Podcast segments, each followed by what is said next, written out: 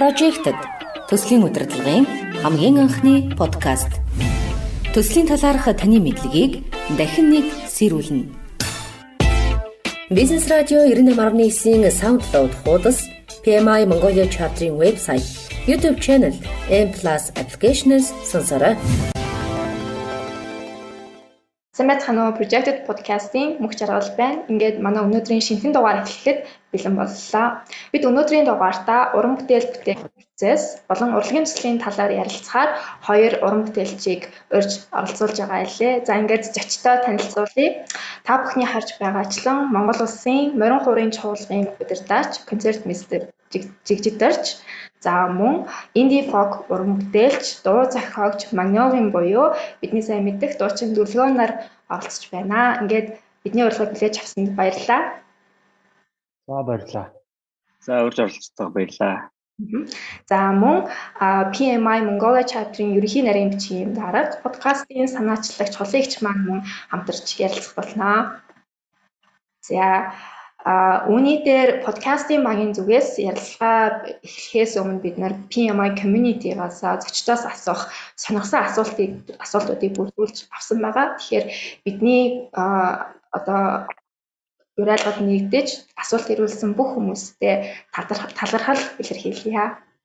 За хоёр зочиндоо мөн маш их баярлалаа. Тэгэхээр өнөөдрийн дугаарыг бид нар хийх болсон шалтгаанаа товчхон бас та бүхэн танилцуулбал зүгээр болов уу гэж бодож байна. Тэгэхээр PMI байгууллагын маань HQ буюу Төв офисоос project management буюу төслийн удирдлага гэдэг мэрэгжил төслийн удирдлага гэдэг энэ хүү мэдлэгийг ямарваа нэгэн салбар харгалцахгүй за мөн ямар ч нас харгалцахгүй хүйс харгалцахгүй ийм одоо эрдэм мэдлэг ухаан юм а гэж бол тодорхойлоод байгаа. Тийм ч утгаар бид нар бол аль болох маш олон өөр төрлийн салбарын хүмүүсийг бол оролцуулж өөрсдийнхөө community-дээ энэ төсөл гэдэг зүйлд ямарваа нэгэн хязгаар байдаггүй маа энэ урлагийн салбарт ч тэр дэд бүтэц барилгын салбарт ч бүгдээрэнд нь ерөнхийдөө ингээд өөр өөрсдийн онцлогтой хэрнээ адилхан процессор бас ингэж явдаг талаар бид нөр өнөөдөр бол ярилцах болно. Тийм ч учраас бол бид өнөөдөр энэхүү хоёр хүндэт зочноо бол урьсан байгаа.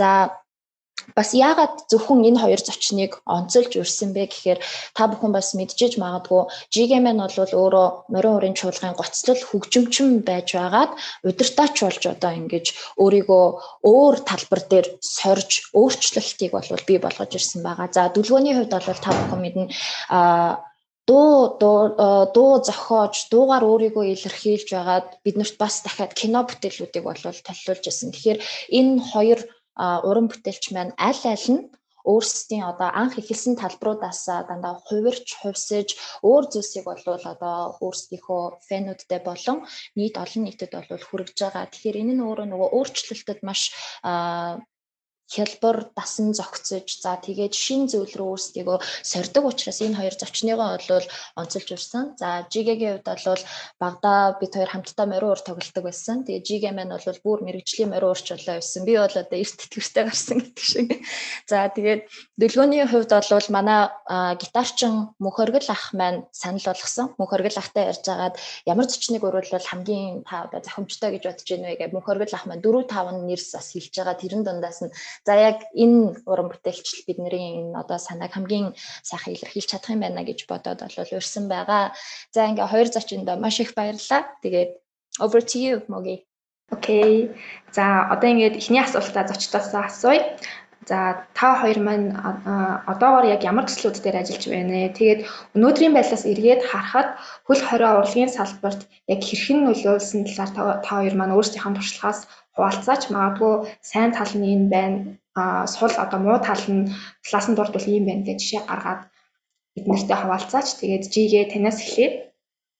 Хөл хорооны хувьд бол мэдээж урлагийн салбарт нэлээд хүнд тусч байгаа нь ойлгомжтой. Дэлхийд даяарт Монголд ч гэсэн. Яг яг миний хувьд гэвэл яг орчин үеийн хөгжмийн зохиол орчин үеийн хөгжмийн уран бүтээлч шиг одоо шинэ дуу клип гаргах гэх юм тийм. Тэр талаасаа илүү тайзны урлаг гэдэг юм уу ажилтдаг хүний бас амаргүй байлаа. Тэгэл ер нь бол хөгжимчдийн хувьд оркестрт ч юм уу ажилтдаг мэрэгжлийн хөгжимчдийн хувьд байнгын бэлтгэл сургалтад хэрэгтэй өдрөө болгонд автчих хэрэгтэй. Тэр болгон одоо хөгжимчд маань гэрээсээ бас сургууль хийх боломжтой боломжгүй хөгжимчд бас байдаг тэр дунд. Тэгээд ажил дээр очиод авах карантинтай хаалттай. Энэ бол бас хөгжимчдэд бас нэлээд хуруу бушигтай. Буцаад эргээд хөгжмийнхөө форм засал сургуулийг олж авах бас бэрэл учрахаар ийм цаг үеэр болж байна л да. Яг хөгжмийн салбарын бусад хөгжмийн зохиолч ч гэдэг юм уу ийм ганцаараа ажилладаг төрлийн хүмүүс бол илүү бас давуу тал болсон ч байж магадгүй яагаад гэвэл өөр олон зүйл бас сатарах гоогээр яг уран бүтээлтэй анхаарсан бол яг хав энэ хөлөөр пандемик дууссаны дараагаар бол хамгийн хурдан сэргэх салбарт бас урлагийн салбар орж ийн гэсэн судалгаа сонссон тийм бас сайхан байна.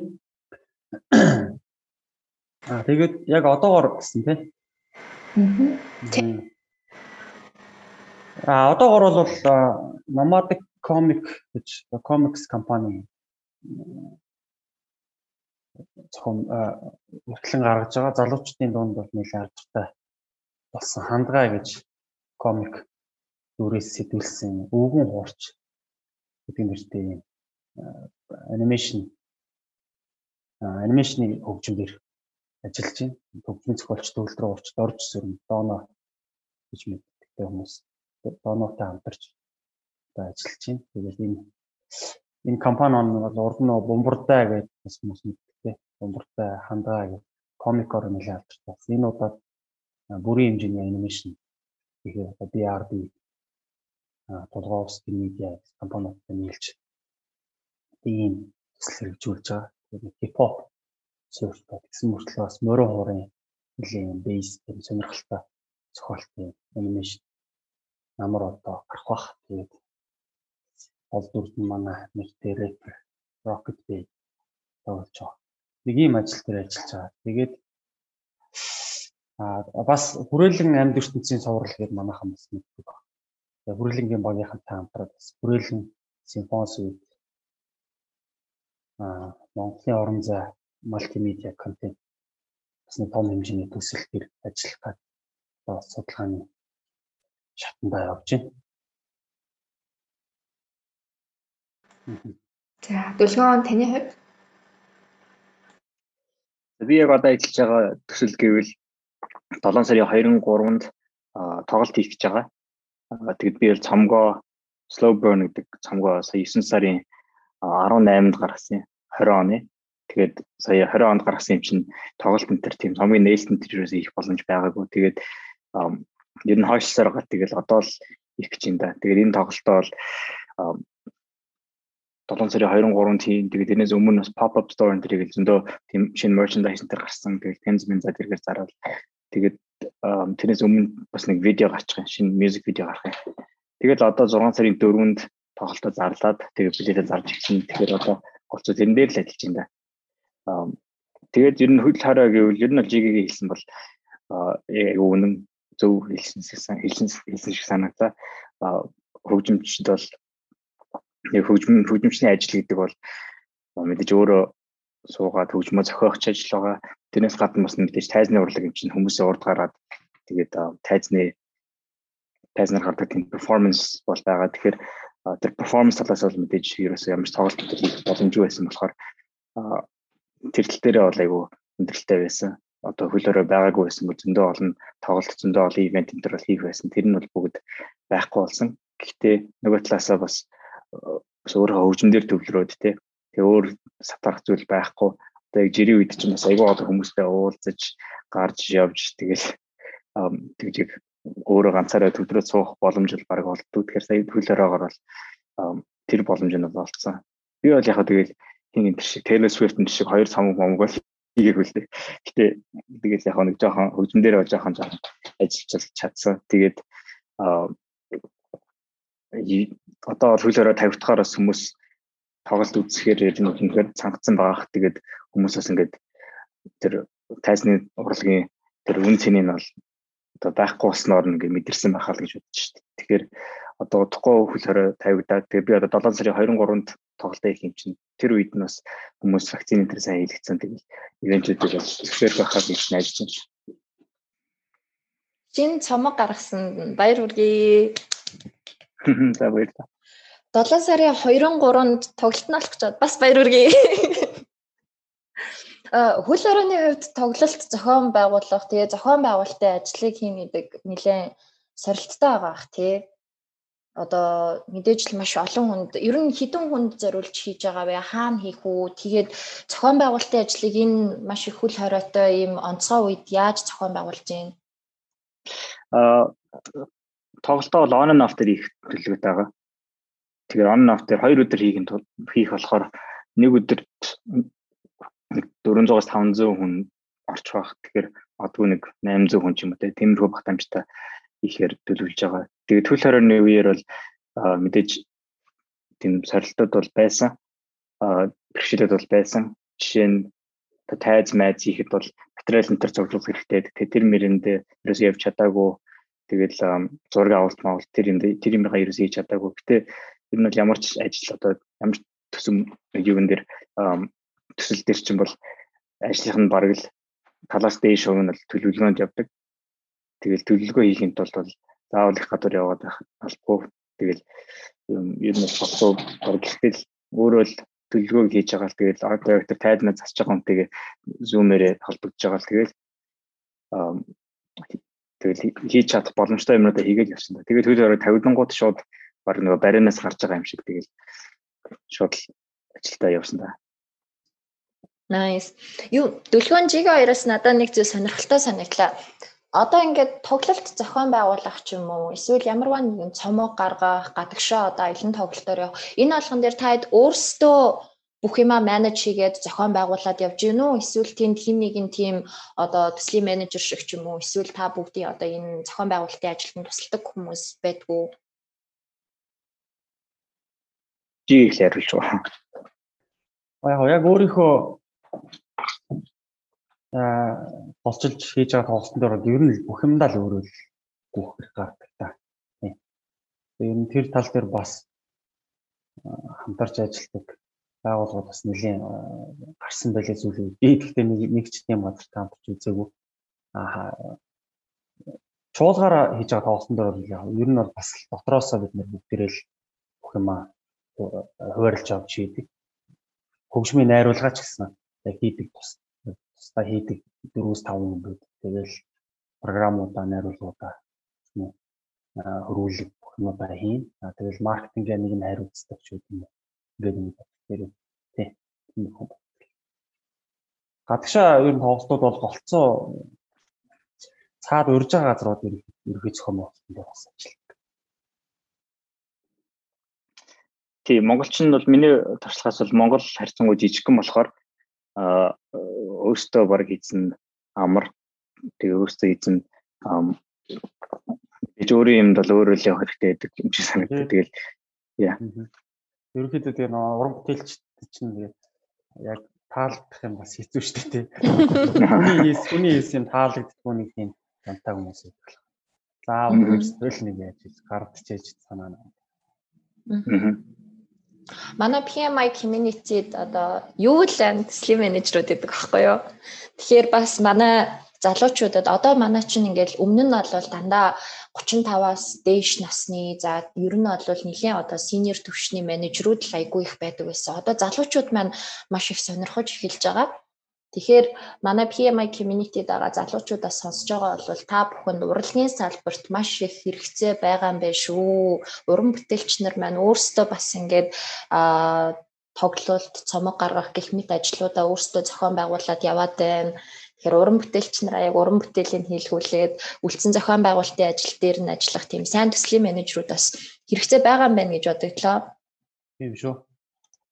Тийм тийм. Тэр бол үнэ. Тэгээд Миний бодлоор бол яг гадаад бол янз бүрийн өөр олон хөгжмийн салбар дээр гэх юм бол айгүй олон ажлын байрууд өгдөгтэй. Одоо шинэ агент, agent гэж байна, manager гэж байна, label гэж байна, publicist, lawyers тэгэл одоо нэг артистын ард нь бол зөндөө том баг ажиллаж байгаа тийм.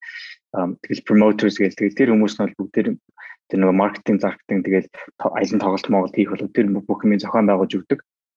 Тэгэл одоо магадгүй дуун телевизээр гарах бол тэрийг нь урилга мурлаг хийж өгдөг ч юм уу тий.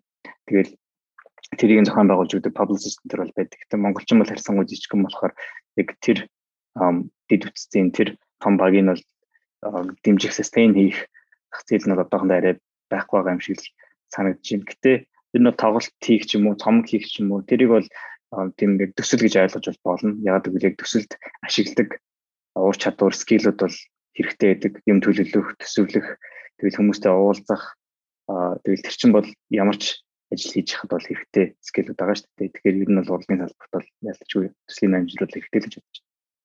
Нэг юм санаанд орчлоо. 2018 онд чинь би цомгоо гаргах гэж. Тэгээ тэрнийхээ нээлтийн тоглолт моголт хий. Тэгээ цомгоо гаргах гэж альбомны дизайн авахтал би дэлгөөнөр хийлгэжсэн тий. Тийм шүү дээ. Хобби кофе шоп сууж байгаа. Тий. Их мэдчлээ ингээ бүх юм бүх юмдаа өөрсдөө гэдэг. Санал нэг байна уу? Аа Гэхдээ миний бодлоор бид нар 10 жилийн өмнөхтэй яг одоо байгаа нөхцөл байдлаа харьцуулах юм бол хамаагүй гоё болоод байгаа юм шиг санагддаг. Тэгээд тэрнийх нь бас нэг одоо хоёр төлөөлөл нь та хоёр сууж штэ. Та хоёрыг хийж байгаа бүх зүйлсүүд бол альва байсан зүйлсүүдийг дараагийн төвшөнд нь аваачиж байгаа гэдгийг бол надаар илүүлдэг. Бүх сонсож байгаа, үзэж байгаа хүмүүс бол мэдж байгаа ах гэж бодож байна. Бүгдээрээ өөрчлөлтийн талаар яриаддаг хөө. Um, ер нь change is constant гэдэг штэ. Тэгэхээр өөрчлөлт гэдэг зүйл тэртээ тэргүй ингээд бүх зүйлтэл ингээ байж байгаа. Да ялангуяа манай нүүдэлч ахуй дээр бол бид нар байнгын ингээд өөрчлөлтөд бэлэн байж байгаа. Бидний сэтгэлгээ бүр ингээд дээр үеэсээ бид нарт ингээд суучихсан байж байгаа. А тэгээд би яагаад та хоёрыг бас онцолж подкасттай урьсан бэ гэхээр бусад уран бүтээлч нартай харьцуулах юм бол та хоёрыг бас нэгэн онцгой болгож байгаа зүйлс нь аль аль нь өөр өөр талбар дээр өөрсдийнхөө хүчийг сорж үзээд цоо шин талбар дээр ингэж нэвтэрч орж үзсэн уран бүтээлч нар байгаа. За нэг нь бол кино урлаг руу орж үзлээ. Нөгөөх нь бол гоцлол хөгжимчин байж байгаад удирдаач боллоо. Тэгэхээр энэ талаар бүгдээрээ ярилцъя л та. Жигээ гоцлол хөгжимчин байж байгаад удирдаач болсон түүхээс хуваалцааж яагаад ер нь удирдаач болох болсон бэ? Тэгээд энэ процесс чамд ямар зүйлсийг ойлгуулав? юуг илүү одоо сайн анхаарах хэрэгтэй вэ дараа дараагийн хойч залуу үеийнх юм байна. За би би бол яг морин хуур бол анх 7 настайгаас сурч эхлэв. Тэгэл 2013 онд хөгжим мужгийн коллежид ороод тэгээд яг нарийн мэрэгжлийн хөгжмийн сургууль 10 жил сураад 13 онд бакалаврын зэрэгтэй морин уурч мэрэгчлээ төгссөн. Тэгээ 2008 оноос би ажилласан сурж байгаа юмс мөрөө урамжуул. Тэгээд 2008 оноос ажиллаад 2013 онд яг сургуулаад төсөөд диплом аваад концертмейстер гэж оркестрийн бас маш чухал юу гэх юм альбом үүрэг гэх юм уу мэст концертмейстер болсон. Энэ нь бол яг өдөрт байгааг нь туслах оркестрийн ахлах хамгийн суудаг хөгжимч гэсэн үг. Тэгэхээр маш их үүрэгтэй оркестрийнхаа сургалтыг группийн сургалтыг хариуцсан штеп нарын юмудаа тавина. Ийм юутай 13 оноос ажиллаж байгаа. 2015 оны жил Америкт явж ирээд тэгээд буцаж ирээд ажилд ороход 16 онд бас яг яасан л да. Мөр цаашдаа бас давхар удирдаачаараа удирдаачаар сурж ажиллах тийм санал тавиад ажиллаас тэгээд ерөнхийдөө эхэлсэн. Яг яагаад яасан шалтгаан бол минийх амар өдөртөөч болъё гэж яагаад бол Тэ яг нөө концерт мистер гэдэг нь бол оркестр удирдаач гэж бас заримдаа оролцож явах тийм шаардлага гардаг яг урд нь ялваа оркестрт яг хоёр удирдаач байх шаардлага гардаг л да. Ер нь яагаад тэгэхээр нэг удирдаачтай байх заримдаа эрсдэлтэй ямар нэгэн байдлаар бас концерт энд ирж чадахгүй бас эрүүл мэндийн ч бай ямар нэгэн хүндэх шалтгаан гарч болно шүү дээ. Тэгэхээр заавал нэг хүн оролж авах тухайн концертын программыг тэр чигээр нь партитураа мэдчих хэвээр.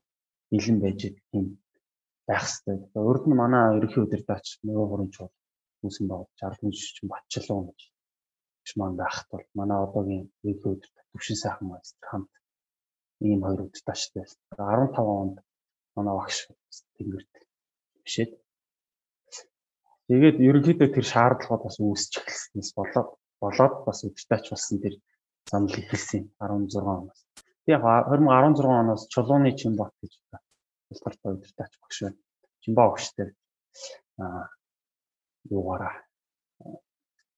яг хуваараа гэх юм хичээл авч сурж байгаа. 2018 онд манайх чинь консерватор болоод их сургууль болоод анхны удирдаачийн анги нээдэг. Тэр магистрийн эхлэлтэнд ороод ардын жижигчин дөөрийн нэртэй удирдаач бүрэн гэх магистрат төгсөөд тэгээд 2020 оноос яг албан ёсны тушаал удирдаач гэсэн мэрэгчлээ баталсан юм ажиллаж байгаа. Тэгээд удирдаачийн мэрэгжил бол тэс өөр л дөө яг хөгжимчнөөс илүү маш их нарийн юу гэдэг бэ маш их хариуцлага нарийн ажиллагаанууд маш их шаарддаг. Тийм задлаад ярилцсан байх юм байна л та. Тиймэрхүү. За ойлголоо. Дэлгүүн танаас асууя.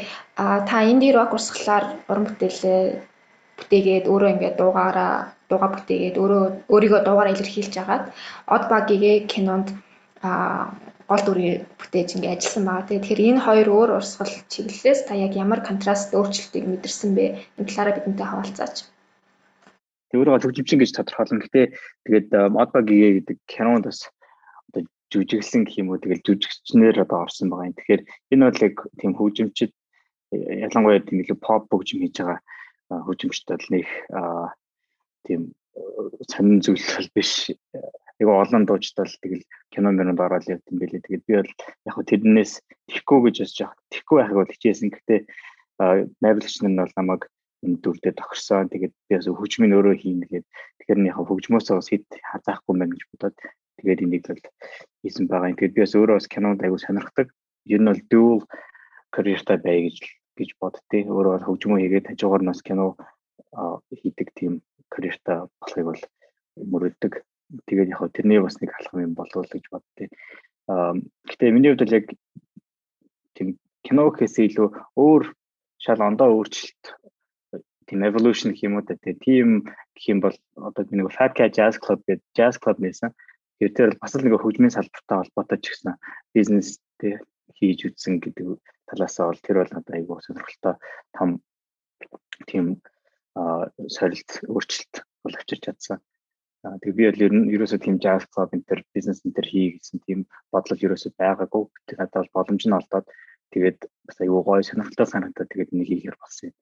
Тэгээд энийг хийсэндээ бол надад би айгүй их юм сураад юу гоёга аа тэгээд энэ бол цаашдаа төлөөсөө нь байгаа ч гэсэн тэгэл өөр ямар боломжууд гарч ирэх нь те тэрийгээ бол тэгэл янз бүрээр нь шууд дагаад л явсан дээр л гэж бодож байна. Мэдээж өөртөө зөв гэж бодсон юм аа. Тэгээд түрүү хэлсэн шүү дээ. Энэ бол change is constant гэл юм бол өргөж өөрчлөгдөж идэг. Одоо ялангуяа бүр л их хурдан тийм pace-тэй бүр их хурдан юмнууд өөрчлөгддөг баг.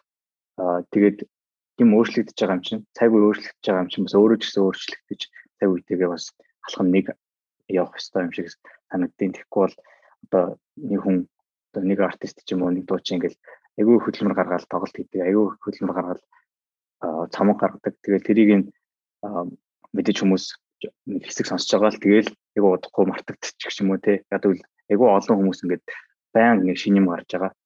Тэгэл бүх юмнууд л ингээд намайг хараарай, намайг сонсоорой гэсэн тийм анхаарал татах тийм зорилготой байдаг болохоор бас хүн үргэлж шин юм хийж өөрийгөө сорж тэг шин бүтээл хийж тэгээд нэг жоохон relevant байж ижил бас өөртөөч өөрийнхөө карьерчдэр амьдралтаа тэгээд өөрөө өөртөө ч гэсэн ажилласаа бас таашаал авдаг байх хэрэгтэй байх л та. Тийм тэгэхээр энэ нь бол үргэлж бас relevant байх нь бас зөв байх гэж бодож байна. Тэгээд тухайн цаг үеийнхаа технологитой ч юм уу тухайн цаг үеийнхаа бас ер нь агаартай нэг тий тэмлэх нь удаа чухал гэж бодож байна. Fat Cat-ыг дурдсан баярлаа. Fat Cat миний бодлоор маш тогтвортой, амжилттай бизнес болсон гэж боддгоо. Fat Fat Cat ер нь яаж ийм амжилттай явж байна вэ? Гол хүчин зүйл нь юу вэ? Ойлгосноор болохоор залуучууд тэнд айгүй их аваад байсан. Тэгээд тэнд ажиллаж байгаа залуучууд нь бүгд яг хийж байгаа юмдаа өөрсдөө маш их ихтгэлтэй байгаа байхгүй юу? Үүднээс ороод ирэхэд л ингээд угтаж авч байгаа залуу яг намайг угтаж авч байгаадаа айгу баяртай байгааг нь би мэдрээд байгаа байхгүй. Тэр мэдрэмж нь өөрөө айгу гоё. Эргээд дотгошоо ороод аа уух зүйлээ захиалах гэж байхад л ингээл хурж ирээл ярилцж байгаа. Охин ердөөсөө надад ийм уух зүйл зөөх гэж байгаа юм шиг биш. Надад харин ингээд яг миний тэр оройг яаж хамгийн гоёор байлгах вэ гэдэгт ингээд чиглүүлж өгж байгаа ч юм шиг тийм мэдрэмж аваад тэгээд уран бүтээлчдэр бол бүр хэлэх зүйл байхгүй дээ. Айгуу гоё. Тэгэхээр яг энийг яаж хийж ийм болгох тэр гол хүчин зүйл нь юу вэ? Хүнд яаж ийм сайхан тааламжтай мэдрэмжийг бий болгох Um яг миний хувьд бол Fat Cat тийм special гоё мэдрэмж авчруулдаг газрынх нь гол хүчин хүчин зүйл нь гэвэл яг ажиллаж байгаа хүмүүс нь өөртөө ажилдаа дуртай байх. Тэгээд ажиллаараа бахархалтай ажиллаа бахархалтай хийхтэй. Аа тэгээд нэг тийм компани соёл гэдэг юм байх шиг байна. Тэгээд тэрийг бол би Fat Cat ганцаар ихлүүлээгүй хонгор гэдэг найзтайгаа хамт co-found хийгээд тэгээд анхны тэр seed fund-ийг бол crowd fund хийж авсан байгаа юм. Тэгэхээр анх ороход нэг 30 минут 30-аад мянган доллар орсон. Тэгэхээр 30-аад мянган долларыг бол бид нар нар 30-аас 40 үнээс 1000 мянган доллараар зээлээд тэгэж анх эхлүүлэх мөнгөө босгож исэн. Тэгэхээр бид нар бол ер нь факет дээр нэг хэд хэдэн тийм үнд зүйлтэй. Нэг нь бол мэдээж хөгжим гоё байх хэрэгтэй. Тэгээд community гэдэг юм байх хэрэгтэй. Тэгээд тийм ер нь уур амьсгал service гэдэг дээр бол бид нар аягүй анхаардаг. Тэгэхээр мэдээж бид нар community гэдэг бол анханасаа ингээд crowdfund хийсэн тий. Тэгэл манай community ч гэсэн яг хөгжимчтэн тэгээ манад ажиллаж байгаа ажилчтан ч гэсэн ингээд заавал тийм дараа зэрэг болоод байхгүй. Энэ нь бол яг нэг л төвшөнд тий нэг нэг л зорилготой ажиллаж байгаа болохоор бас тийм сайхан гоё уур амьсгалтай байт юм болов. Тэгээд бид нар бас ер нь миний бодлоор бизнес дээр бол хүн болгоно л ашигтай хожиж явах хэрэгтэй гэж боддог. Тэгэхээр манайх бол одоо хоолой жишээ нь верандагаас авдаг тий. Тэгэл манайх бол факат тэнд тэгээ түрээс верандагаас түрээслэг тэгэхээр веранда ч гэсэн верандагийн бизнес ч гэсэн сайн. Тэгээ бид нэр бүх таксийнхаа мөнгийг бол хөгжимчтэй өгдөг. Тэгээд манайх бол мэдээж хөгжимчин байхгүй, тоглолт байхгүй бол бас яг факатын гол амин зүйл бол тэнд байгаа. Тэгэхээр биднээс хөгжимчтэй ч гэсэн бас happy байх хэрэгтэй. Тэгээд хонгор битээ ерөөс өөртөө хөгжимчт болохоор тэрийн тэрэн дээрээс айгүй анхаарал тавьдаг те.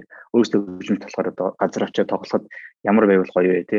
Тэрийг бас өөрөөсөө мэддэг болохоор яг тэр нөхцөлийн бүрдүүлэхийг боддог. Гоё дугуйлттай тэгээд гоё найрсаг орчинтой хүмүүс нь бас үзэгчд нь бас одоо тоглож байгаа юм сонсдог тэ анхааралтай сонсдог. Тэгэхээр яг тийм л юу нэг үнд зүйлүүдтэй тэгээд бид нар бас ер нь факетас хүмүүс ажиллах айгүй сонирхолтой байдаг. Тэгээд яг айгүй олон тийм өөр ресторан, ресторан тийм сервис газрууд бол яг зөөгч энтер гэдгийг бол жоохон тийм анхан шатны тийм ажил болохоор бас жоохон үнэлдэггүй байх талтай байд юм шиг байна. Гэтэ бид нар бол мэдээж зөөгч нартай ч гэсэн бол шууд хүмүүс тарьсаж байгаа юм чинь бол зөөгч нар бол айгүй чухал хэцүү ажил тэгээд айгүй чухал ажил гэдэг юм бас айгүй хийж өгöd тэгэж бас хүмүүст урамшуулт өгдөг. Одоо зүгээр нь сэтгэлийн сэтгэлийн тийм урмын үг гэх юм уу тиймэрхүү байдлаар ажиллахыг бол боддог. Тэгээд бас биднээс inclusive гэдэг тийм зарчмаар ажилладаг. Одоо exclusive биш. Одоо хамгийн түрүүнд хамгийн ихний exclusive байх арга бол мэдээж үнэн дээр шүү дээ. Газрууд шийд үнэтэй олцохоор одоо мөнгөгүй ч юм уу те бол орж болохгүй та нарыг л exclude хийж ин гэсэн тийм байр суурьтай. Тэгэхдээ бид нар харин жисрээр нь хин чамаагүй орж ирээд үйлчлүүлж болно гэсэн тийм одоо философитой байдаг. Тэгэхээр Тэгэл тэр нь бол яг үнэхээр биелдэ болдог гэж бодож байна. Яг л манайх руу чинь бол оюутнууд ч ордог, хөгжимчид ч ордог, аа хуульчнэр, гадаадууд, оюутнууд, тэгэл залуучууд, артистууд, их хурлын гишүүд, бизнесүүдийн CEO-с тэг янз бүрийн хүмүүс ороод тэгээд яг нэг газар ингээд бөөнрөөд гоё аж болдог нь бол манай барын бас онцлог юм болоо надад хамгийн гой санагдав. Манай хамаатнаас гэхэд чинь жишээ нь 14-т манай дүүг аав ээж нь дагуулад ингээ гэр бүлээр орж байгаа байхгүй. Тэр нь өөрөө бас айгүй гоё байгаа. Тэгээ сая дүлгөө манай PMI байгууллагын баримталдаг үнэт зүйлсүүдийг бүгдийг өөрийнхөө хариултандаа дурдчихлаа. Value based буюу яг үнэт зүйл дээр тулгуурлаж ажиллах, inclusive буюу бид нар альва зүйлийг хийхдээ дандаа маш олон төрлийн хүмүүсийг хамарч хийдэг байх. Тэгээ transparency буюу бусад одоо нийт багийнхантайгаа маш илэн далангуу бөгөөд ийм hierarchy дээрээс доошо waterfall гэж явахаасаа илүүтэйгээр яг л ингээд transparent байдлаар ингэж ажиллах гэх. Тэгээ энэ болгоны манай PMI community-гийн залуучууд сонсож байгаа болов уу гэж бодож юм. Тэгээд бидний хувьд яг төсөл хийдэ одоо хүн чинь нэг юм хийгээд ахаар хайрцагт орох магадлал айгүй өндөр байдаг шүү дээ. Нэг л юм давтаад хийгээд ахаар. Тэгэхээр бидний хувьд ингээд уул уурхай банк санхүү дээд бүтэц барилга гайл яг нэг энэ хідэн салбартаа л ингээд яваад ахаар төсөл гэдэг яг энэ дотор л амьдрдаг юм шигээр ингээд дотроо хиймлэр бий болгочих тохиолдол олон байдаг. Тэгэхээр сая та бүхэн бас сонссон байх урлагийнч дээр эсвэл одоо ямарваа нэгэн jazz клубийнч дээр төслийг бий болгоход бидний баримталтыг зарчмууд ч муу ялгаагүй юм чи байдаг гэдгийг бас сонсон байх. Жигээ манай жигээ чинь этно jazz бандтай штэ тий арга бэлэг миний айгуу дуртай хамтлаг Жигэгийн хамтлаг танаа Fat Cat тоглож байсан уу? Жигэ та хэд ер нь хамтарч юм хийж байсан уу? А манай хамтлаг ойр тарин жоохон уран бүтээлээ хийхгүй нийтийг энэ нийтийг факетер тоглохгүй мө гэж зөндөө гоож байгаа юм тий. Оо жигээ яага гуйлгаад байгаа юм бэ? Хүрээ ахаач гуйлсан даач биш. Хүрээ хэлсэн юм байлээ. Тоглох сонирхолтой байгаа мэдээж ярив. Яагаад тэгэхээр биднес чинь тавуулаа үлдчихэд байгаа нэг уулын 7 хүнийг бүрэлдэхүүнтэй. Тэгээ манай нэг морин хуурч хөөми. Хөөмитэй зохиолууд бас нэлээд. Тийм шүү. Морин морин хуург 3 байдаг байхгүй. Тэгээ нэг хуурч маань тэгээ бас перкашн айгүй шаардлагатай юм аа дээр. Яг ритмээ нэг нь тоглож байгаа хөвгтэй перкашн дээр бас нэлийн зохиолууд явдаг байхгүй. Тэгээд манай нэг хоёр перкашны маань нэг нь бас байхгүй хоёр хөгжимч маань Америкт ажиллаж амьдарч байгаа. Тэгээд нөө тавуулаа үлдчихэр тоглох нөө програм айгүй цөөхөн болчиход идэг. Тэгээд нөө бүтэн тоглолтын програма програмд хүрж өгдөг. Тэгээд нэг тийм нэг бэрхшээлтэй бидний бодлоор бол уул нь одоо арга үйлчлэгчин боллыг Монголын яг гоё уламжлалт хөгжим орсон. Тэгээ дээрэс нь гоё тийм jazz fusion болохоор бас fat capter бол айгүй гоё зохих байх. Тэгээд хүмүүсээс амар үзэх байх. Тэрэн дээр бол 100% итгэлтэй байгаа. Тэгэхээр одоо тэрийг л хийх боломжтой болонгууд л шууд хий л да тийм. Мэдээж хэрэг бид бас тоглохыг л хийж байгаа. Манай нөгөө гişүүд маань бас удахгүй очлоо, удахгүй очлоо гэдэг болохоор өөр гişүүд авч болохгүй тэр олон нозголууд чинь бас практис зүүн зөндөө хугацаа Нэг тийм их байгаа да. Арга байлаг бол супер штэ. Би бас нэг зүйлийг санчлаа. Жигээ санаж нөө 18 онд нөгөө арга билег би урьж агаад манай PMI-ийн жилдээ болдог олон улсын баг хурал гэдэг штэ. Тэрний нээлтэн дээр та тоглож өгчээсэн штэ тий. Тэгсэн тэгсэн. Оо манай PMI-ийн тэгвэл мэдэн штэ. Манай хэднээс амтлаа. Жигээ юуны сая дүлгөөнтэй ярилцж байхад ер нь дүлгөөний хийжсэн ажлууд дээр амжилтанд хүрч байгаа тэр гол зарчмууд нь гол нөлөөлөх зүйлс нь юу байсан бэ гэж сая ярьсан шүү дээ. Тэрэн дээр чи юу гэж бодож байна? Аа чиний оролцож исэн төслүүд болон хийжсэн ажлууд яагаад амжилттай болж исэн бол тэрэнд нөлөөлөх гол хүчин зүйл нь юу байсан бэ? За би яг тийм зохион байгуулах талын ажилд ер нь нэх оролцож байгаа болохоор яг тэр төлгөн шиг тийм таад шиг тэр талыг ярьж бас чадахгүй юм л да сайн. Оо заавал зохион байгуулах биш уран бүтээл байж болно шүү дээ. Яагаад арга биелэг юм гоё юм бэ? Тэгээ уран бүтээлийн талаас бол яг манай арга биелэг хамтлагийн хувьд бүрэлдэхүүн манай яг гол хөгжмийн найруулгыг хийдэг хүн бол манай хөгжмийн зохиолч төвлөрөө бол төрөвсөх. Тэгээ би бас хамтлагтай яг байгуулагдсныхын дараа орсон юм аа. Яг анх бас байгаагүй. Хамгийн анхын байгуулсан бүрэлдэхүүний айгу гоё зөв сонгосон. Надаас айгу гоё таалагдчихсан хамгийн анх. Тэгээд дараа нь орсондоо маш их баяртай. Тэгээд тиймээс хойш зөндөө уран бүтээлээр хамт ажилласан гол нь бүрэлдэхүүн айгуу сайн. Тэгээд зөв найруулга, хөгжмийн найруулгууд айгуу зөв нөгөө мэрэгжлийн хөгжимчд тэгээд дээрэс нь хөгжмийн найруулгыг хийж байгаа хөгжмийн зохиолч нь бас өөрөө жаз хөгжмөр нэлээд гарсан. Тэгээ өөрөө классик пианистаараа бас олон жил сурсан. Монголын талаас сайн мэддэг яг орчин үеийн хөгжмөд сайн мэддэг учраас тэр найруулга хөгжмийн юм аягүй зөв хийсэн. Хийснээс хийсэн учраас аягүй амжилттай явсан. Морин уур дээр ятган дээр одоо тоглож болох шинэ одоо юунуудыг боломжуудыг нээх гэх юм уу тэрэн дээр аягүй их ажиллаж ятхыг одоо жишээл пентатоник хөхтэй байсан хөгжмийг диатоник буюу одоо 12 гişгэр хөнгөлж юм сонь сонь соолуудыг ч юм уу. Энэ шинэлэг юмнууд нь айгүй зөв ажиллагааны юу юм да. Амжилттай болох юмс болсон л да. Та сая наад чи хариулж уу? А за. Жигээс жоохон дараахан царилдад бас яах байх шиг байна л да. Гэхдээ миний хувьд бол жигийн амжилттайгаа шалтгаан нь бол тийм хоёр шалтгаан байгаа. Нэгт бол жигээ бол үнэхээр л амар авьяастай best морь хурж болохоор л тэгэл ингээд танигдсан явж байгаа шүү дээ. Тэгэхээр хажиг бол өөрийгөө бол би бол best морь хурж гэж хэлгээд сонирн байгаа хтай. Тэгэхээр би хэлчихэд тэгээд жиг бол үнэхээр үнэхээр л гоц авьяастай тийм морь хурж байгаа. Тэгээд дээрэс нь би бас ингээд төгжимчтэй ингээд ажиллаж хахад хөгжимчин сайн хөгжимчин байх тэгээ хамтраад ингээд ажиллах бол мэдээж амар мундаг хөгжмөд ордог байх хэрэгтэй. Гэтэ тэрнээс гадна тэр хөөний хариуцлагатай тэр хөөний хандлага нь бас зүг байх хэрэгтэй. Тэр амар мундаг гитарчин байлаа тэгсэрнээ ингээд бусдтайгаа муухай ярьдаг ч юм уу те. Эсвэл ингээд цагаа барьдаг ч юм уу те. Тэгэхээр нэг жоохон тийм онцгой хөөний тийм мэрэгжлийн талаас та тийм жоохон муухай хайхан бол тэгээд тэрнтэй бас ажиллахыг хүсэхгүй шүү дээ. Тэгэхээр жигээ бол яг тийм биш харин ч хувийн хандлагын ч айгүй сайн тий хариуцлагатай ажлыг хийдэг. Тэгэхээр яг бүх юм нь бол амжилттай хөгжимчин болох бүх юм нь бол бүрдсэн юм шиг санагдтыг. Авьяастай тэгээд авьяастай мундаг хөгжимчин тэрнээс гадна бас айгу хариуцлагатай сайн ажилладаг тэгээд хандлага ч гэсэн зөв. Тэгэхээр тийм болохоор бол одоо жиг амжилттай жигийн амжилт нь бол тэрэндээ тийм болов гэж боддог шүү дээ. За тийм байна.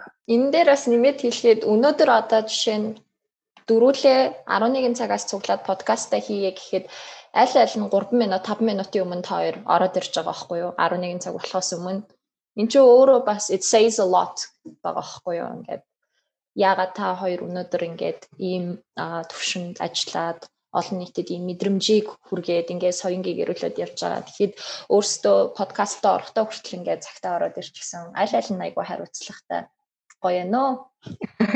Надаас яг тийг санагдсан. Тэгээд саяас нөө амжилтын өндлөхөр бол баг хамт олон гэд ирсэн шүү дээ. Тэгээд дээрэс нь үнэхээр одоо нэг хүчин зүйл юм бол тухайн бага бүрдүүлэхдээ тий тухайн хөгжимчнийг сонгохдоо ч юм уу яг ямар шаардлага шалгуур тавьдаг вэ? Жигээ таахлаа хариулаач. Түрүүний хэлдэг хариуцлага аягүй чухал ер нь бол. Тийм. Яг жишээ нь одоо оркестрт ер нь хөгжимчин хүн гол юм л хариуцлагатай төвчээртэй байх шаардлагатай. Яагаад гэхээр өдөр бүр тогтмол сургууль хийж байгаа. Тэр их чухал. Яг яг нэг тоглолтын дээр би жишээ авъя л та жишээ. Жишээд одоо би нэг сарын дараа ч юм уу тоглолттой байлаа гэхэд яг тэрэндээ яг план гаргаад эзэн яг зохиолуудаа харна шүү дээ. Эзэн яг алийг сургууль хийх үү? Яг аль хэдэн хүртэл яг slow маягаар метрономтой ч юм уу аль аль хэсгээд авах шиг. Тэрийг бүр аюул сайн тооцоолох хэрэгтэй.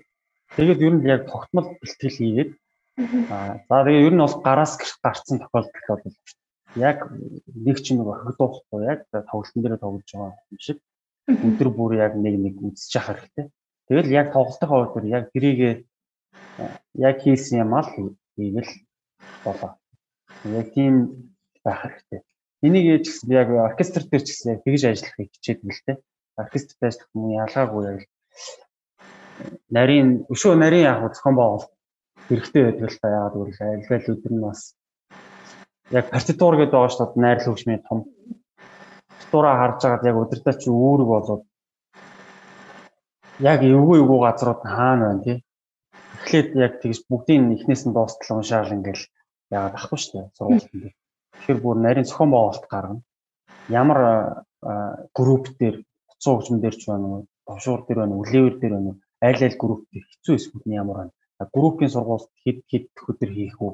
Тэр юу зохион байгуулалтыг ч гэсэн удирдаач гаргаж хийдэг. Тэгээд тэрийг яг группийн ахлагч нарт даалгана. Аа тэгэл яг сургуультан дээр өөртөл өөрөө яг ятдуураа яг сайн судалж ирээр яг маргааш үзэх газруудаа тэмдэглэж очиод яг за одоо шууд тэндээс явлаа гэдэг юм уу. Тэг яг тэр хэрэгтэй газруудаа одоо тэмдэглээд нээж цаг хожих хэрэгтэй дээрээс нь тий. Тэгээд энэ энэ зохион байгуулалтуудыг аяа сайн ашиглаж мэдэрч явах хэрэгтэй гэдэг. Тэгээд ерөнхийдөө тоглолт төхөөд ирүүл яг түрүүний мөн гэсэн ажлаар яг л дараа талаар нь тоглолтынхоо нэг ч зүйлийг огтуурахгүй яг тоглолтынхоо маягаар сургуулийг хийе хичээдэг. Тэгээд яг тоглолтынхоо өдөр яг за өнөөдөр тоглолт шүү. Амжилт амжилт. Тэгээд ах бол нэг мэрэгжлийн хөгжимчтэй үед жаахан тийм тэр хэрэггүй. Улам садаа болт юм шиг санагдсан юм. Тэгэл яг л спорттой яг адилхан. Өдөр бүр хийсэн юм аа нэг яг адилхан багтгал хэрэг. За ойлголоо. А бэлгүүн таны хувьд одоо нөгөө хандлага сайтай байх, хариуцлагатай байх те гэдгээс гадна нэмж та ямар шаардлагыг ер нь хардаг вэ? Ер нь бол сая бол чигийг хэлжлээ шүү дээ. Мэдээж айгүй найдвартай зай хөгжимч байх. Тэгээ сайн хөгжимч бол тэгэл тэгэл тэгэл миний хөгжимч бол одоо жигийг шиг юм юм том тэгэл их олон хүн орцсон тийм хөгжим бол биш тэгээ бараг хүмүүс зүгээр их олон давтаад байх бол дуунууд бол биш. Гэтэ бас мэдээж хөгжимчт нас аягүй сайн хандлага юутай байх хэрэгтэй. скиллтэй байх хэрэгтэй. Тэгэл сайн хөгжимчин бол ирээл тэгэл бараг шууд гартаад ингээд тоглож тоглолцдог. Тэгээд тоглолцдог. Тэгээд би надад нэг юм Джон Леннон илүү Пол Маккартни илүү тэр хоёрын хэлсэн нэг нь санагдаж байна. Одоо Beatles ч юм бол яг Beatles болоод тэр алдарт гарахаас өмнө Ringo Starr гэдэг бөмбөрчөөс өмнө өөр бөмбөрчөнтэй байсан байхгүй юу? Pete Best гэдэг. Тэгээд Pete Best ч юм бол уулан баг Ringo-оос илүү бөмбөрч юм шиг байлээ.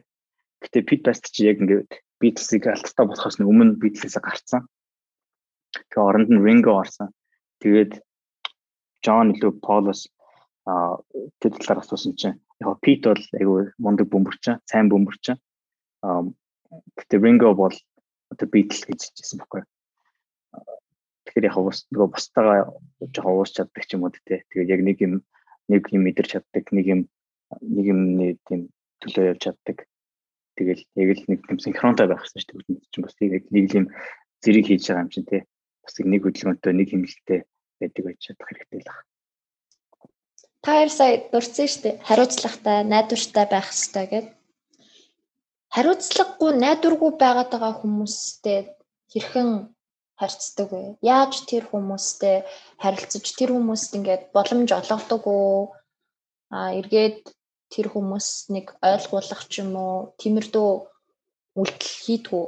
Эсвэл зүгээр л ингээд за за ер нь болохгүй юм шиг байна. Намасте гэд ингээд баяртайг явуучих уу?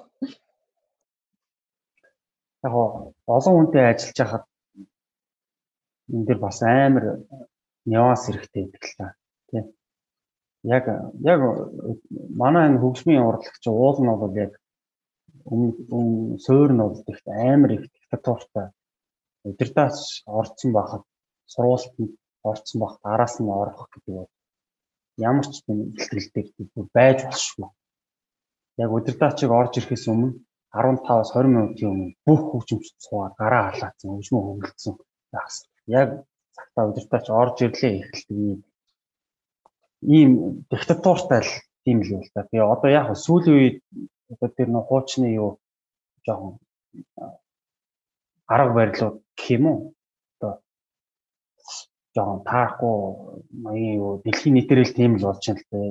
Илүү нөө өдөртаачт нь одоо өдөртаач гэдэг хүн бол бүр социализмын үеийн тэр системээр бол юу айгу бүр тэр дээшээ юу харьцахын аргагүй тийм л амар мундаг майстер гэдэг юм мэрэгчлэн тийм хүндтэй мэрэгчлэлтэй. Яг гоо дэлхийн нийтээр одоо уусаа цаг үеэд байгаа илүү нөө хөгжимчтэй фрэндли тий ойлголцчтой батн тэгж ажлын арга барил ч гэсэн арай өөрчлөгдөж байгаа тийм ажил ажиглагтаад байгаа. Гэтэл ер нь хувь хүний яг л хариуцлага нэг араас тоцорж орж ирэх. Ер нь бол зарим яг ажил ажил ихтэй ч юм уу тийм үед баг яахгүй хоцорсон хүмүүсийг оруулахгүй оруулахгүй ч юм уу тий сургуультанд тиймэрхүү энэнүүд бол байдаг л да манай мэрэгжил дээр бол гэхдээ ер нь бол хүн болгон өөр тэр маш сайн хөгжимч мөртлөө жоохон хариуцлагатай хүн байж болно. Эсвэл маш их мэрэгэлттэй янз бүрийн хүмүүс байна. Тэрийн бүгднийх нь л яг л хүнийх нь хөө хүнийх нь арга бодлыг бол хүн болгоно яг нааша гэсэн хөгжмөө дуугай гэсэн сэтгэлтэй байж тээ оркестрийн олон хөгжимчд чинь нэг цол болж ганцхан хөгжим болж одоо хүмүүс хүрдэг учраас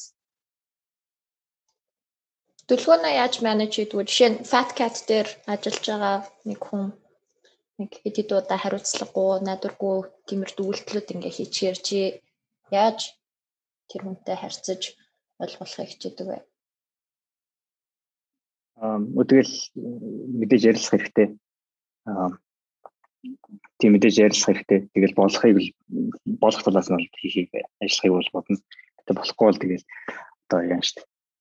Одоо сална штэ. Тиймэрхүүл тиймэрхүүл талтай байх тийм. Тэгээ пакетер бол манайх бол мэдээж менежерүүд байгаа. Тэгээд мэдээж тийм жоохон зохион байгуулалтанд л орцсон байгаа юм. Тэгээд одоо тэрийг бүр илүү зохион байгуулалтанд оруулаад тийм ажиллах арга барил энэ төрийг бол илүү баримтжуулаад энэ гайдбук энтертэй болоод тэгхийн бол бас хүмүүс хийх ёстой ажил нь айгүй тодорхой болчихно. Тэгээд янз бүрийн буруу их юм бол тэрийг нь accountability байх тий яагаад буруу хийсэн бэ? Юуг нь буруу хийсэн бэ гэдгийг нь буцаад ингээд trace back хийгээд тэгээ яг уул нь бид нар ингэж ажиллах хэрэгтэй. Гэтэ чи ингэж ажилласан байна гэдэг ч юм уу тий тийм болох үгнээс бас тийм handbook ч юм уу тийм manual төр хийж байгаа юм тий. Great. Окей, бүгдээрээ сүүлийн асуулт руугаа нэглээ. Цагч одоо дуусч байна.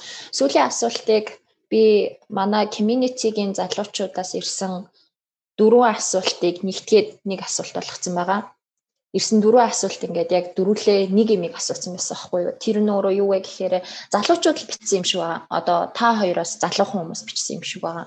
Тэгээ юу гэж асуусан байсан гэхээр яг одоо Монголын урлагийн салбар дээр ингээд та хоёр шиг адилхан ийм хөгжимчин болох гээд өөрсдийгөө өөрсдийн илэрхийллээ ийм хүсснээрээ гаргах тэр орчин ингээд хараахан бүрдэж өгөхгүй байгаа юм шиг санагдаж байна. Тэгээд та хоёрын зүгээс энэ залуу дүүнартаа ямар legacy үлдээн гэж боддог вэ? Тэгээд яг энэ Монголын урлагийн салбар гэдэгт та хоёр ямар дүр төрхийг одоо ингэж бий болгохыг хүсэж байгаа вэ? Залуу хүүхдүүд бид нар одоо ерөнхийдөө яавал хамгийн зөв бэ гэдэг нэг юм хид хідэн залуучууд айгүй хиймэрдүү асуулт бичсэн байсан. Тэгээд миний ойлгосноор бол өөрсдөө яг одоо нэг юм их сургуультаа хөгжим сурж байгаа ч юм уу эсвэл өөрөө сонирхлоороо гитар тоглодог ч юм уу ингээ юм хийх гээд оролдож байгаа хүмүүс юм шиг байгаа. Тэгээ ийм асуулт асуусан байсан. Би хэрвээ асуултыг хангалттай илэрхийлж чадаагүй бол уучлаарай залуусаа ямар ч байсан ийм агуулгатай байсан. Та хоёр энэ асуултаар бүгдээрээ подкастаа өндөрлөе гэж бодож байна.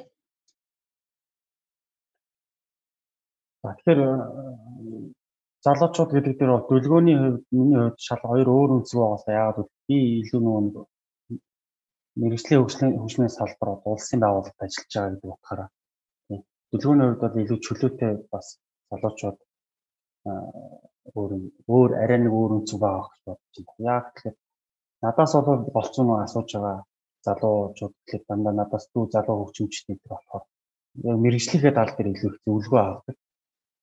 Тэгээд яг би тухайн үед хойд ингээл яалаа. Болжлог үйл зөвлөл ингээл явах байгаад. Тэгэл ерөнхийдөө тэгэл legacy гэдэг яг хоо яг хоо хийж төлөвлөж байгаа ажлуудаа болж үйл сайн гүйцэтгэл явахыг боддог. Тэр маань л тэгэл яг залуучууд дүү надаас доош хөгжимч бас жоохон үлгэргүй байл болж. Тэгэл болж идэг бол тэр нь тэгэл сайн дан цаашдаа ч гэсэн тэгээд яавал тэр нь одоо legacy болох юм болов гэж би байна. Тэрэн дээр яг тийм байж яах вэ? Тэгээ бас яг уу миний бас байнгын хэлэдэд юм хөгжим их сайн сонсож явах хэрэгтэй гэл шагнар маань юунтай хэлдэг. Энэ бол яг одоо юм бол айгүй одоо бас замраагүй их хөгжим сонсч штеп тий. Тэгээд тэрнээс болсноо яасан жоохон юм сонсохгүй хөгжим сонсохгүй жоохон тийм юм ажиглагдаад байх шиг санагдав. Биднээсийг жоохон баг ч юм уу интернет юм шиг YouTube интернет кафед ороод тэгэл нэг хөгжимчдийг мундаа мундаа хөгжимчдийг сонсдог байлаа шүү дээ. Ажил яалтартай. Тэднийг яаж тоглож юм бэ? Түр чихэндээ хамааштал. Тийм тэднийг сонсч их тэр гоё өнгө мөнгө тембэр бүх юм бас сууж давхар. Тэгээд бүр рол модел болох хэрэгтэй байхгүй. Бид тэр тэгжиж өөрөө цааш хөгжинэ гэж байна. Тэгээд яг Монголын яг мэрэгжлийн урлагийн салбар ажиллаж байгаа хувьд яг мэрэгжлийн урлагийн салбар за тэгээд хувийн хвшлийг одоо харилцан та та менежмент гэж яриа шүү дээ тийм менежмент харилцсан одоо хамтран хамтран ажиллах менежментийг сайн хийж өгөх зүгээр юм шиг харагдаад байдیں۔ Тэгээ яагаад гэвэл сайхан үртэл би нэг юм уншиж ирсэн. Хосод бүгдийг хэрэглэж соёл урлагийн салбарыг дэмжиж ивент итгэсэн хувь хүмүүсийг татвараас хөнгөлөх тийм юм гар үсэх зурлаа сонсчихсан. Америк ч гэсэн нэг хахтар соёлын яам амсаадах юм байдаг мөртлөө энэ дандаа л татварын тэр бодлогоороо сонгодог урлаг энэ авч явж идэв байлээ. Тэр гэж сонссон. Одоо жишээ нь том байгууллагч юм уу нэг том хөгжимчний юм уу нэг балетик ч юм уу нэг оркестрийн том уран бүтээлийг ивент төлөв тэр одоо хайштал тэртээ тэр үйлдвэрлэх гэжсэн татварын хөнгөлөх юм байна шүү дээ. Тийм маягаар энэ тэр зохицуулт хийх юм бэл. Тэр нэрийг бас судалж үзүүл аюу юм шүү. Энэ яг одоо бас бид нар дээр ч гэсэн бас тохиолдож исэн юм л байдаг юм бэл л дээ. Одоо ингээл эргүүлэл бодоод тах бид нар ч одоо ингээл бас яг мэдээж ажлаа яг улсынхаа төрийн янз бүрийн концертанд орохоос гадна бас хуваараа бас өвчмөө өшөө илүү яаж хүрэх үү гэдэг ажил хийгээл жишээ нь киноны хөгжмөд тоглож байгаа шиг тийм киноны хөгжмөд тоглолт хийсэн чинь хүмүүс баахан айгүй их үзэлттэй байгаа тэр нь айгүй хүлээлттэй болдог болсон чинь. Тэрийг байн байн хийхээ зүрх болчдөг. Тэгэл тэрнийхээ бас промо промо яаж хийх үү өөрсдөө л гүйж байгаа юм чинь. Тэгэл нэг клип хийх гэхээр чинь бас нэг айтайхан юм хийгээд гаргачмаар байдаг. Тэгээл нөгөөхийн хийх гэхээр тэр үнэтэй студийнх нь үйлсийг өгөөт хийлгч тэр төс мөн байхгүй байж байдаг. Тэгэл яг нэг ах トゥ угийн харилцаагаараа онод оф мофтер очил оноо ахтай хараал клип мэлэг хийлгчдэг. Өөрөөсөө дараа нь бөө тоглолтын өрөнд орчдөг. Тэгээд нөгөө тоглолтондоо явах болохоор байгууллага дээр очил. Гэхдээ одоо бид нар нэг клип хийлгэсэн маань төлбөргүй тоглох шүү. Энд ингээ явж байгаа шүү. Гэл ингээл тайлбарлах ч юм уу. Гэх мэт чинь ийм нэг айгүй их зовлонтой юм маягаар ажил хийгээд байгаа байхгүй. Яг ясан дээр бол өөрсдөө өөрсдийнхөө энийг хийгээд байгаа бол ажил биш шүү. Энийг ингээд зохицуулт хийчих юм бол хин юм бэ? Амар тэгээд хөгжөхөд ч амар байхгүй шүү иймэрхүү юм харагдаад байна.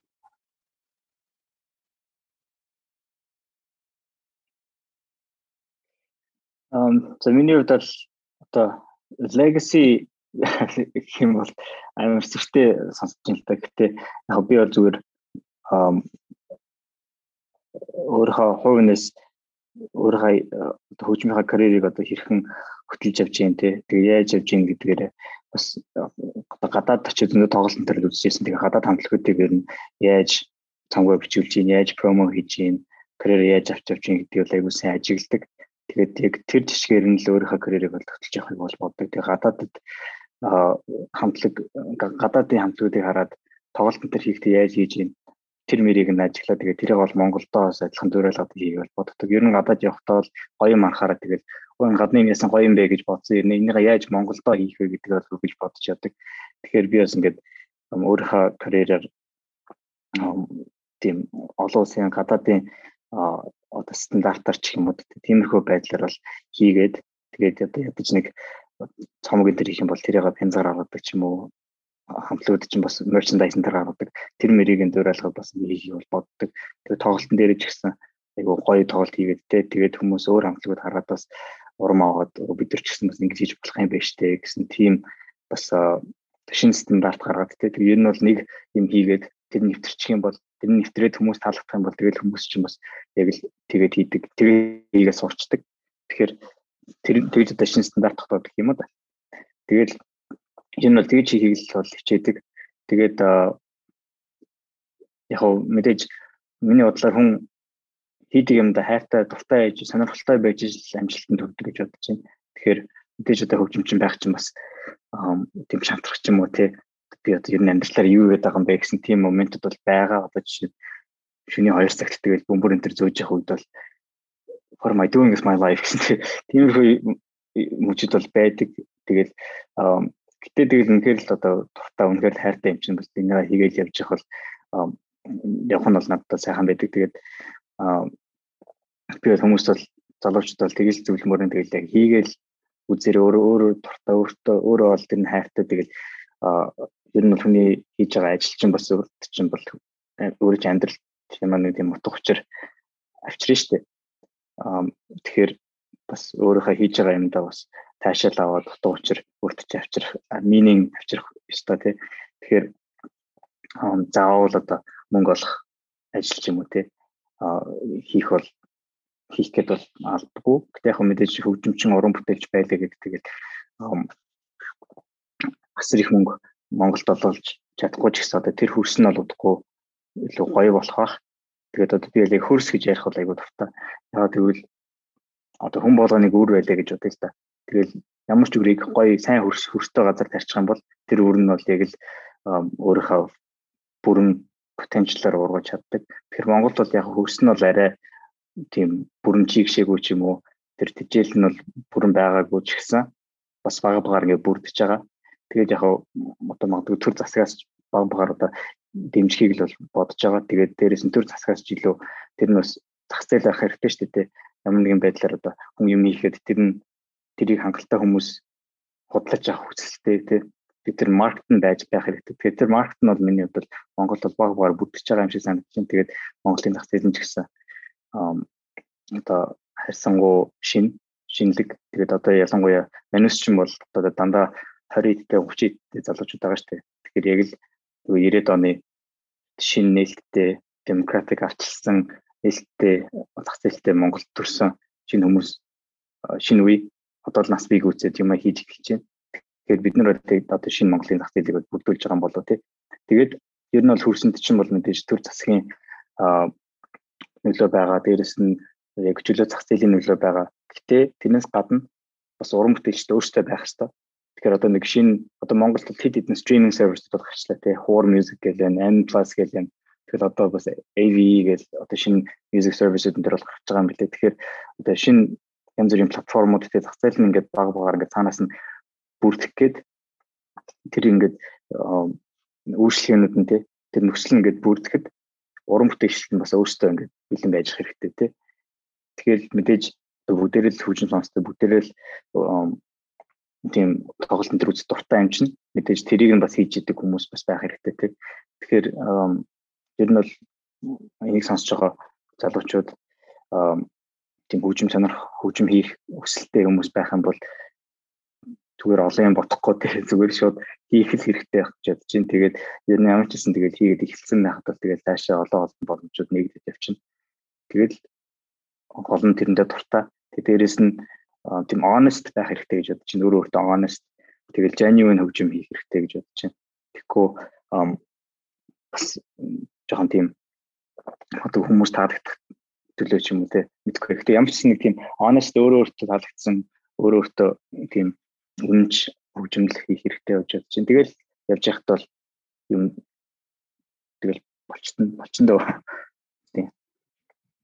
That was beautiful. Thank you утга учиртай үнэн байгаараа залуусаа гэд дуусгаж гин 240-д маш их баярлалаа. Тэгээд их сонирхолтой байлаа. Бид нар анх удаа подкастта урлагийн салбарын хүмүүсийг оролцуулаад ярилцаж үзлээ. Үнэхээр гоё байлаа. Их баярлалаа. Баярлалаа. Бүхэн амжилт хүсье. За өршөөлсөн баярлалаа. За баярлалаа. Projected төслийн удирдлагын хамгийн анхны подкаст. Төслийн талаарх таны мэдлэгийг дахин нэг сэрүүлнэ. Бизнес радио 98.9-ийн Soundcloud хуудас PMI Mongolia chapter-ийн вебсайт, YouTube channel, M+ application-с сонсорой.